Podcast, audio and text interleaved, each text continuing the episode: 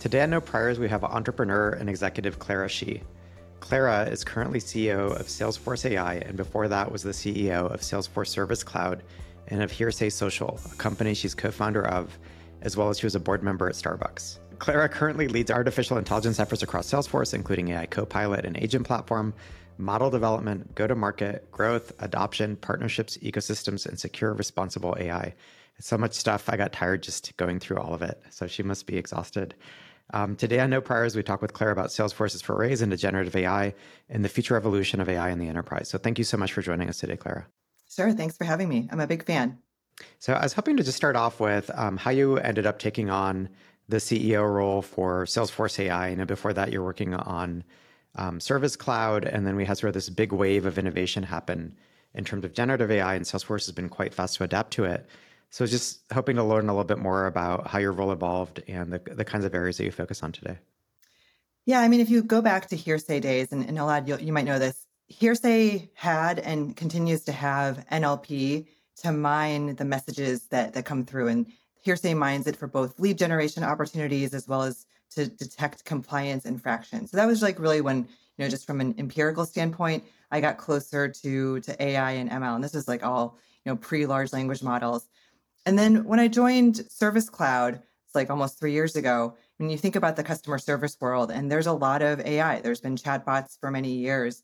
And we were using very early, you know, pre-GPT types of transformer models to do that. And just as we started playing around with with with our own models and we saw OpenAI models and the ecosystems models get better and better.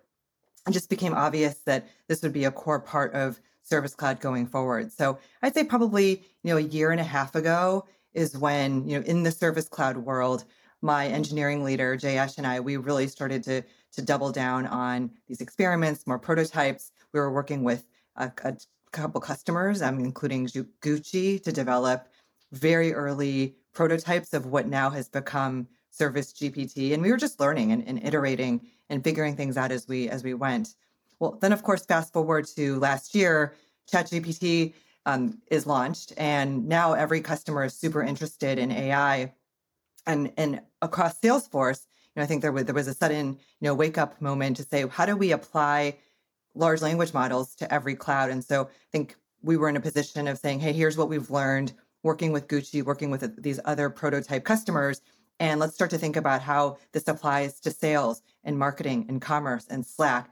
And by the way, instead of each of us building this separately, how do we create a common platform and shared services for everything from model fine tuning to prompt builder to the trust layer and the gateway so that we can all go really fast and also empower our ecosystem to do so. So that was formalized into a separate role in this new new role that I, I took on about six or seven months ago. And I guess Salesforce for a long time now has been building a lot of its own models. You know, it had very early, uh, in hindsight now, forays into AI, things like Einstein and other things. And I know that's evolved into, you know, there's Einstein Copilot and Einstein GPT and other things like that as well. Um, how much of the model development that you folks do now is internal versus using external sort of model sources, be they open source or closed source? We're taking really an open architecture approach because we have we serve such a diverse set of customers. Some of our customers are large enterprises; they have their own models or they want to fine tune their own. Um, others are you know, all the way down to SMBs who don't want to have anything to do with model selection and just want us to to figure everything out for them.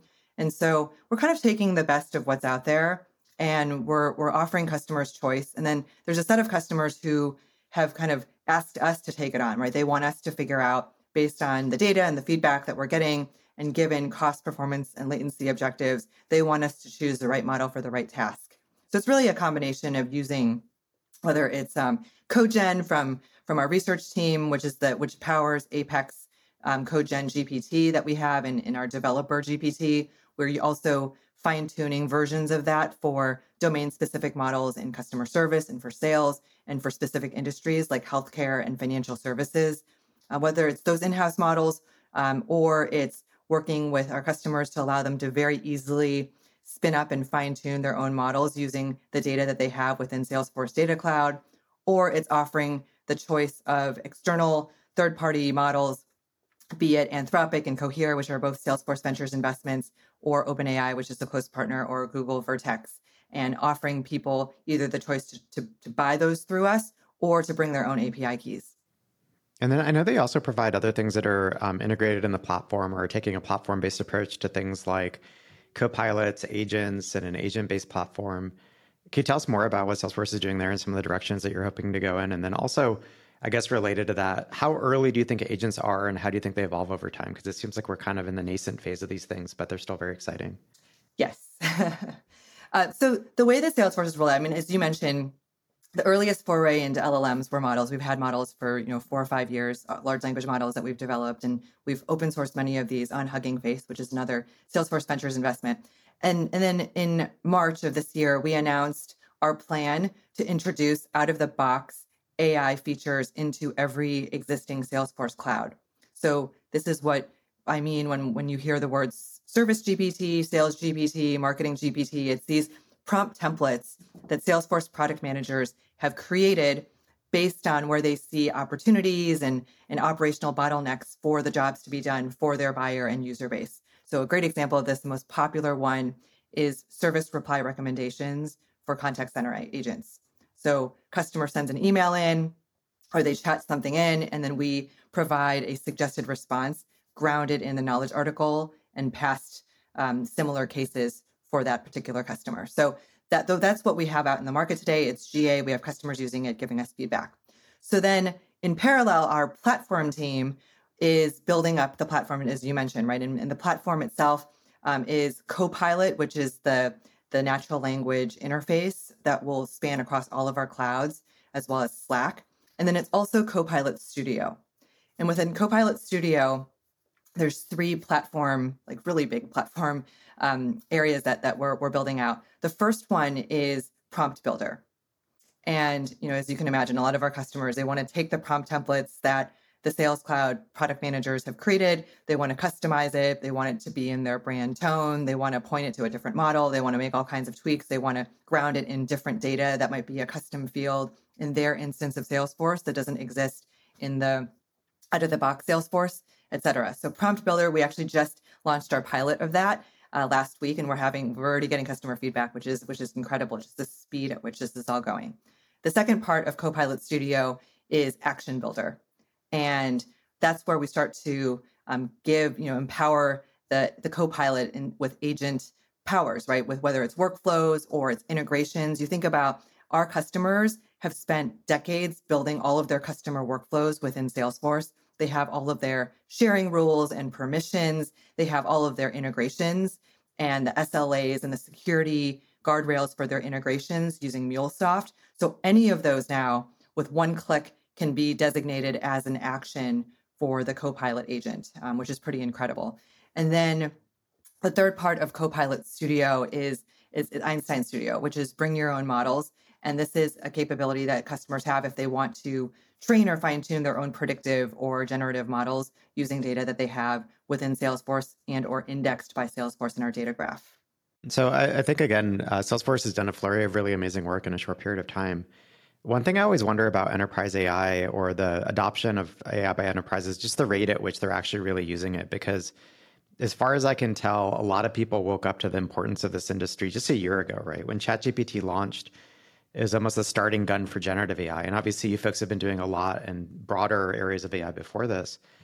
How much adoption do you see on the generative side so far? Is it large numbers of customers? Is it a handful? Is it mainly experiments? Is it pilots? Are people doing this in production? I'm sort of curious about sort of the real traction that, that's being seen today.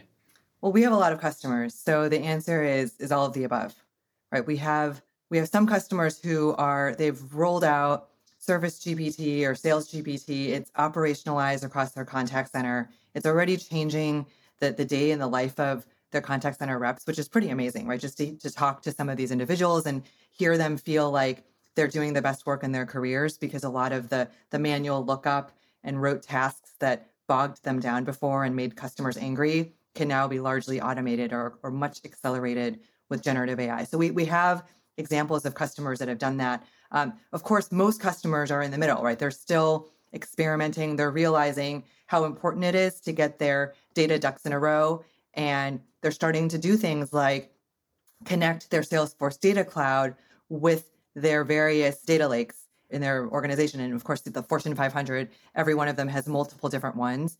And so, one thing that's really exciting for us is we just announced and rolled out zero ETL data sharing um, partnership integrations with BigQuery, with um, Databricks, with Snowflake, et cetera, so that really customers can bring all of their structured and unstructured data into one place to really power these generative use cases. I guess if, if, if I were to think about it from a macro perspective um, and not a Salesforce specific question, but when do you think we'll really see large scale adoption of AI in big enterprises? Do you think that's and I know it's always hard to predict these things. You think that's a year away, two years away, three years away? Because part of what I'm, I always wonder relative to the ecosystem is, for example, you see all these tool companies, you know, around eval or around observability or other things that Salesforce may not really touch as much, but that other companies are focused on. A lot of their future is sort of dependent on how rapidly enterprises adopt these things or how rapidly they ramp. And so I'm a little bit curious about your viewpoint in terms of, you know, are we in the first inning? Are we in the third inning? Like, where are we relative to sort of enterprise adoption? It's hard to generalize because it's there's a distribution. But if I if I were to try to aggregate across everything, I mean, it's early, right? Probably the second or third inning. I'm not a baseball mm. expert, but that's like probably roughly where it is. Like there there are enough companies now, though few few and far between, but there are enough of them where it, it proves out the value. It proves out that you actually can can transform business processes in a big way. But mm-hmm. most companies, especially in the enterprise, as you know, their data is just like all over the place. And so that's kind of like step one. And we're seeing our data cloud grow as the fastest organically developed product in Salesforce's history. And a lot of that is driven by this, this need for um, data to power AI, whether it's for, for training and fine tuning or for RAG. That makes sense. You're basically saying step one is get your data in order and then, as far as I can tell, at least in my experience, step two has been either prototype something for external use, but it's still a prototype, or start using it for internal tooling or internal efficiency gains. And then step three always seems to be okay, now we're actually going to push it out into our own end products or to our own end users or customers. I would largely say that's true, but there's kind of like smaller pieces that you can bite off, right? I think the most common mm. thing that we see, and probably because we're a CRM company, is is in the customer service world. You don't have to have all of your enterprise data cleaned up, right? That that might take a little bit longer. But can you have all of your knowledge articles across multiple knowledge silos? Can you bring that together using Data Cloud with our connectors and um, with with vector search and embeddings to drive really good RAG for any customer service question, whether it comes in to the self-service agent, formerly known as Einstein bots, or whether it comes into a person. How did you think about just given the like breadth of the Salesforce product suite and your role to uh, advance like AI across the organization? How did you think about um, educating the rest of the product management and engineering organization or teaching them like how these experiences can change with AI capabilities? I'd say it's it's really it's um it's not one way, right? There's so much interest in in all of this and we have such an amazing team that everyone is just curious and wants to learn and they they're coming up with ideas. I mean, so much of what we're building in the roadmap is coming from people from all across the organization. Um, so I'd say it's been a very collaborative effort, but it is that is something kind of an ongoing effort, and especially as we think about you know as you're alluding to a lot agents maturing and being able to do more. I think it's really going to dramatically transform the, how we approach software development. Right, a lot of what was explicitly hard coded as different branching and execution paths and painstakingly um, specking out every screen in a, in a user experience. Like a lot of that maybe you could just like hand off to the agent to be able to do dynamically. Is there anything that you're excited about from like a change in end user experiences? If you project out like a, a year or two or three right? Like if we follow Elad's framework of, um, you know, or, or or your phrasing of like you get your data ducks in a row and you have some internal and external use cases. If we just think about the externally facing experiences, I think it's much more intuitive for people to think about efficiency in sort of like, for example, customer service versus like what can you as an end user expect that will be better. Yeah, it, it is such an exciting area. Like AI is a new UI, or maybe Slack is a new UI for AI and um, that's also been really amazing, right? Is just looking at first like these acquisitions that Salesforce made that at the time, like admittedly, they were not made in in the name of AI, But whether it's Slack as a as an interface, conversational interface, or it's Tableau as visualizing data and pulling in more data sources, it's MuleSoft as having all of the plugins and extensions that you could possibly want in an enterprise, like it's really played out nicely. But back to your question on on the user experience, I'll define I'll answer that in both in both the literal like product UX, but also the day to day experience that we're hearing users of our Einstein GPT products share. So, from a user experience standpoint, we have this pretty awesome prototype. It's called Generative Canvas, where you know as you're conversing with with the with the Einstein Copilot, it's kind of just popping up different components that you would need from from within what you're doing. So if you're asking about a particular sales opportunity, as you ask questions, it'll surface up and kind of drill down the visualization of that. And so that's an example of a, a previously what we would call a lightning web component page that you would have to hard code and hardwire. But through generative canvas, right, we already have all the components there. It knows to call the right items and visualize the right things from Tableau, Salesforce reporting, um, be able to update records. So that's it's pretty exciting, and it's it's not ready for prime time. It's it's very um, raw and messy, but that's kind of how we're we're operating. Is just we're learning from from showing that to different customers, testing it out ourselves, and then we're going to eventually roll out something that's that's pretty radically different. Um, the other part of UX is is working with Slack and thinking about how agents can be used not just by one person but by teams of people. And um, there's a lot of exciting UX work being done there. Um, now, in terms of experience, like the the day to day experience of these users, even now, as I alluded to earlier, we're seeing customer service representatives, their day to day experience get completely transformed by generative AI.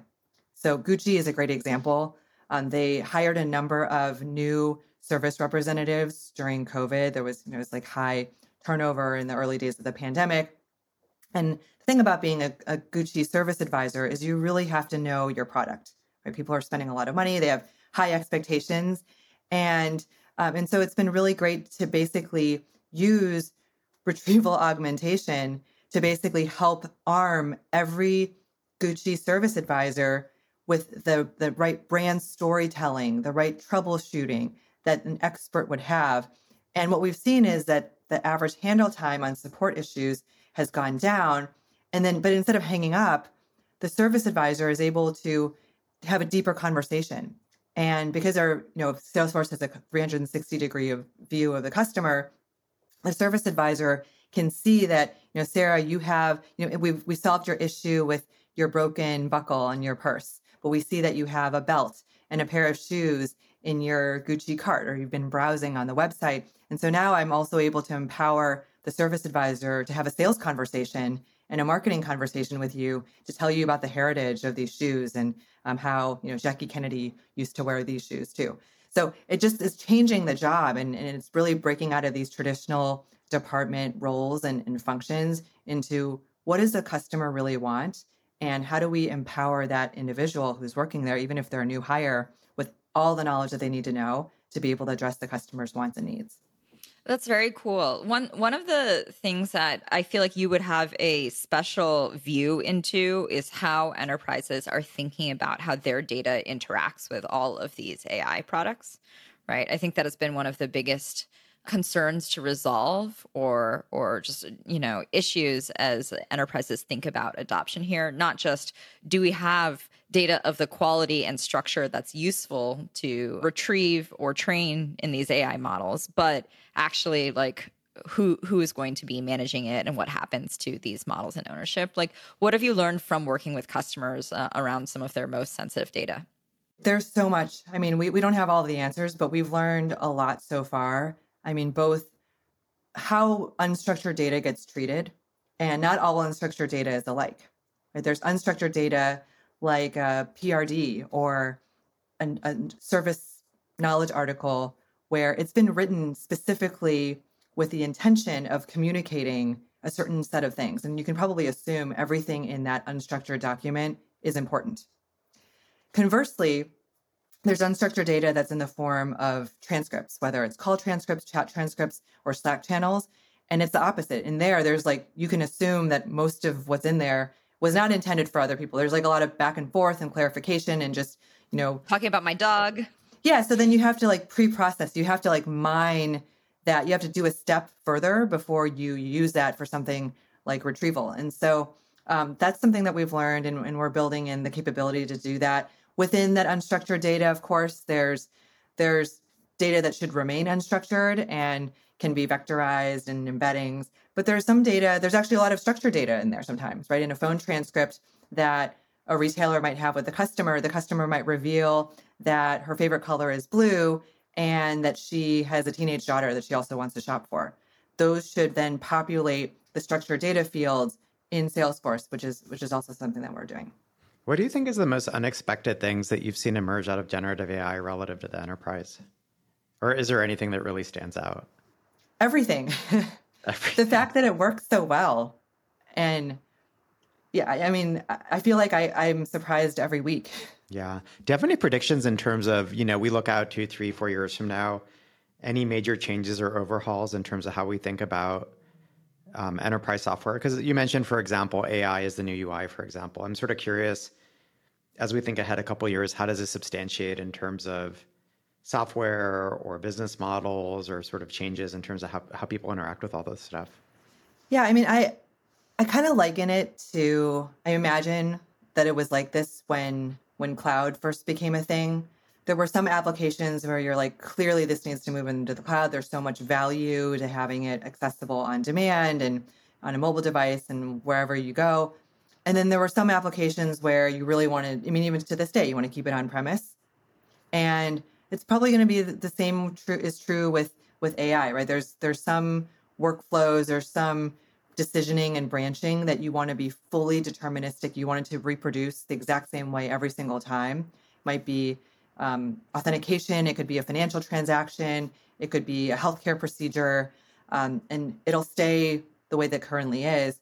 There's a lot of other ones where um, the job of the software engineer and product manager and designer is going to shift from prescribing the how to prescribing or descri- describing the why and the what and the goal. And we leave it to the AI to figure out stochastically the how.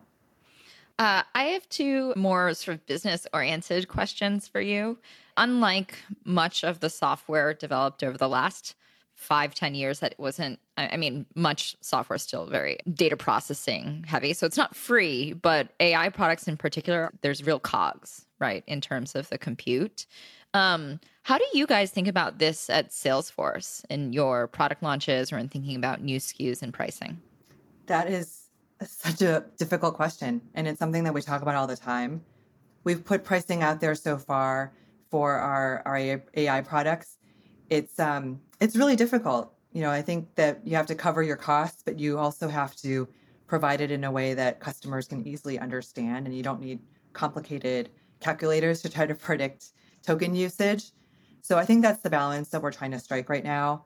Overall though, the key the key thing that we have to achieve is to show value, show ROI, mm-hmm. right? Like in the the case of of Gucci and other retailers, are we reducing average handle time? are we driving sales conversion uplift over the baseline? And so long as we're doing that, I think customers are willing to pay. It can't just be an added cost without a clear benefit. Mm-hmm. Yeah, maybe two reasons I'm still pretty optimistic about this question is you you certainly have a more complicated unit economics equation than like it's a web app and like we're using database services that are like very efficient today. Uh, but in so many applications you have net new capabilities or like massive productivity gains right so wherever you see orders of magnitude improvement in terms of value you can give to the customer and then on the cog side it, you know being able to do these same tasks with these ai models decreases over time monotonically right as uh, we improve at every level of the stack for ai and so i definitely think it's a complicated question as you said in terms of presenting that answer getting the answer like right to a really fair trade for customers. But I'm, I'm i think there's a lot of opportunity. Yeah i mean just to give an extreme example of that um, I, I, met with um, cristobal valenzuela yesterday who's the founder and ceo of runway ml and he was talking about their involvement in the movie everything everywhere all at once which is such a yeah. great movie and i didn't know this but they actually powered a lot of the special effects that you see in the movie to the to the order that of you know only requiring seven people on the video editing team versus traditionally a movie like that would have 700. And so, I mean, just thinking about, I mean, there's a lot of questions that that talks about from jobs and the Hollywood strikes and whatnot, but just from an ROI standpoint, right? I'm sure between the studio and, and Runway, they're able to, to figure out a business model that works. Yeah. Yeah. I think it's a great example. One one last question for you, just because you have such a unique viewpoint as um, both an executive at scale and a founder. Where do you think startups should focus their efforts? Right, you, you have Salesforce and companies of its scale that have all of its product and distribution and data advantages. Um, what do you think is most interesting in generative AI? Putting on your entrepreneur hat. I mean, I, I see so many exciting startups out there. I think the startups that are there's a foundational model startups, if you can even call them that anymore, um, given how, how big they've become, or domain specific startups that focus in an industry like legal or medicine. I think that's super interesting. I think at the tooling layer, we talked a little bit about that earlier. There's a lot to be done there um, to address different types of needs that that different types of organizations have. And there's just so much like we don't know what we don't know, and so it's a time to in- invent and test and, and see what's out there. I mean, Salesforce, like we're doing a lot, but we can't do everything. And then on the applications layer, there's a lot of applications to be built. Just like with our own internal teams at Salesforce, the way that those applications get built in the future will be very different than they're built today. I think that for startups that to understand that and to maybe align themselves with with data graphs that are out there because that's so essential um, for those applications to be relevant. Thanks for doing this with us, Clara. It was a great conversation. Yeah, thanks so much for joining us today. Thank you. Find us on Twitter at No Priors Pod. Subscribe to our YouTube channel if you want to see our faces. Follow the show on Apple Podcasts, Spotify, or wherever you listen. That way you get a new episode every week. And sign up for emails or find transcripts for every episode at no-priors.com.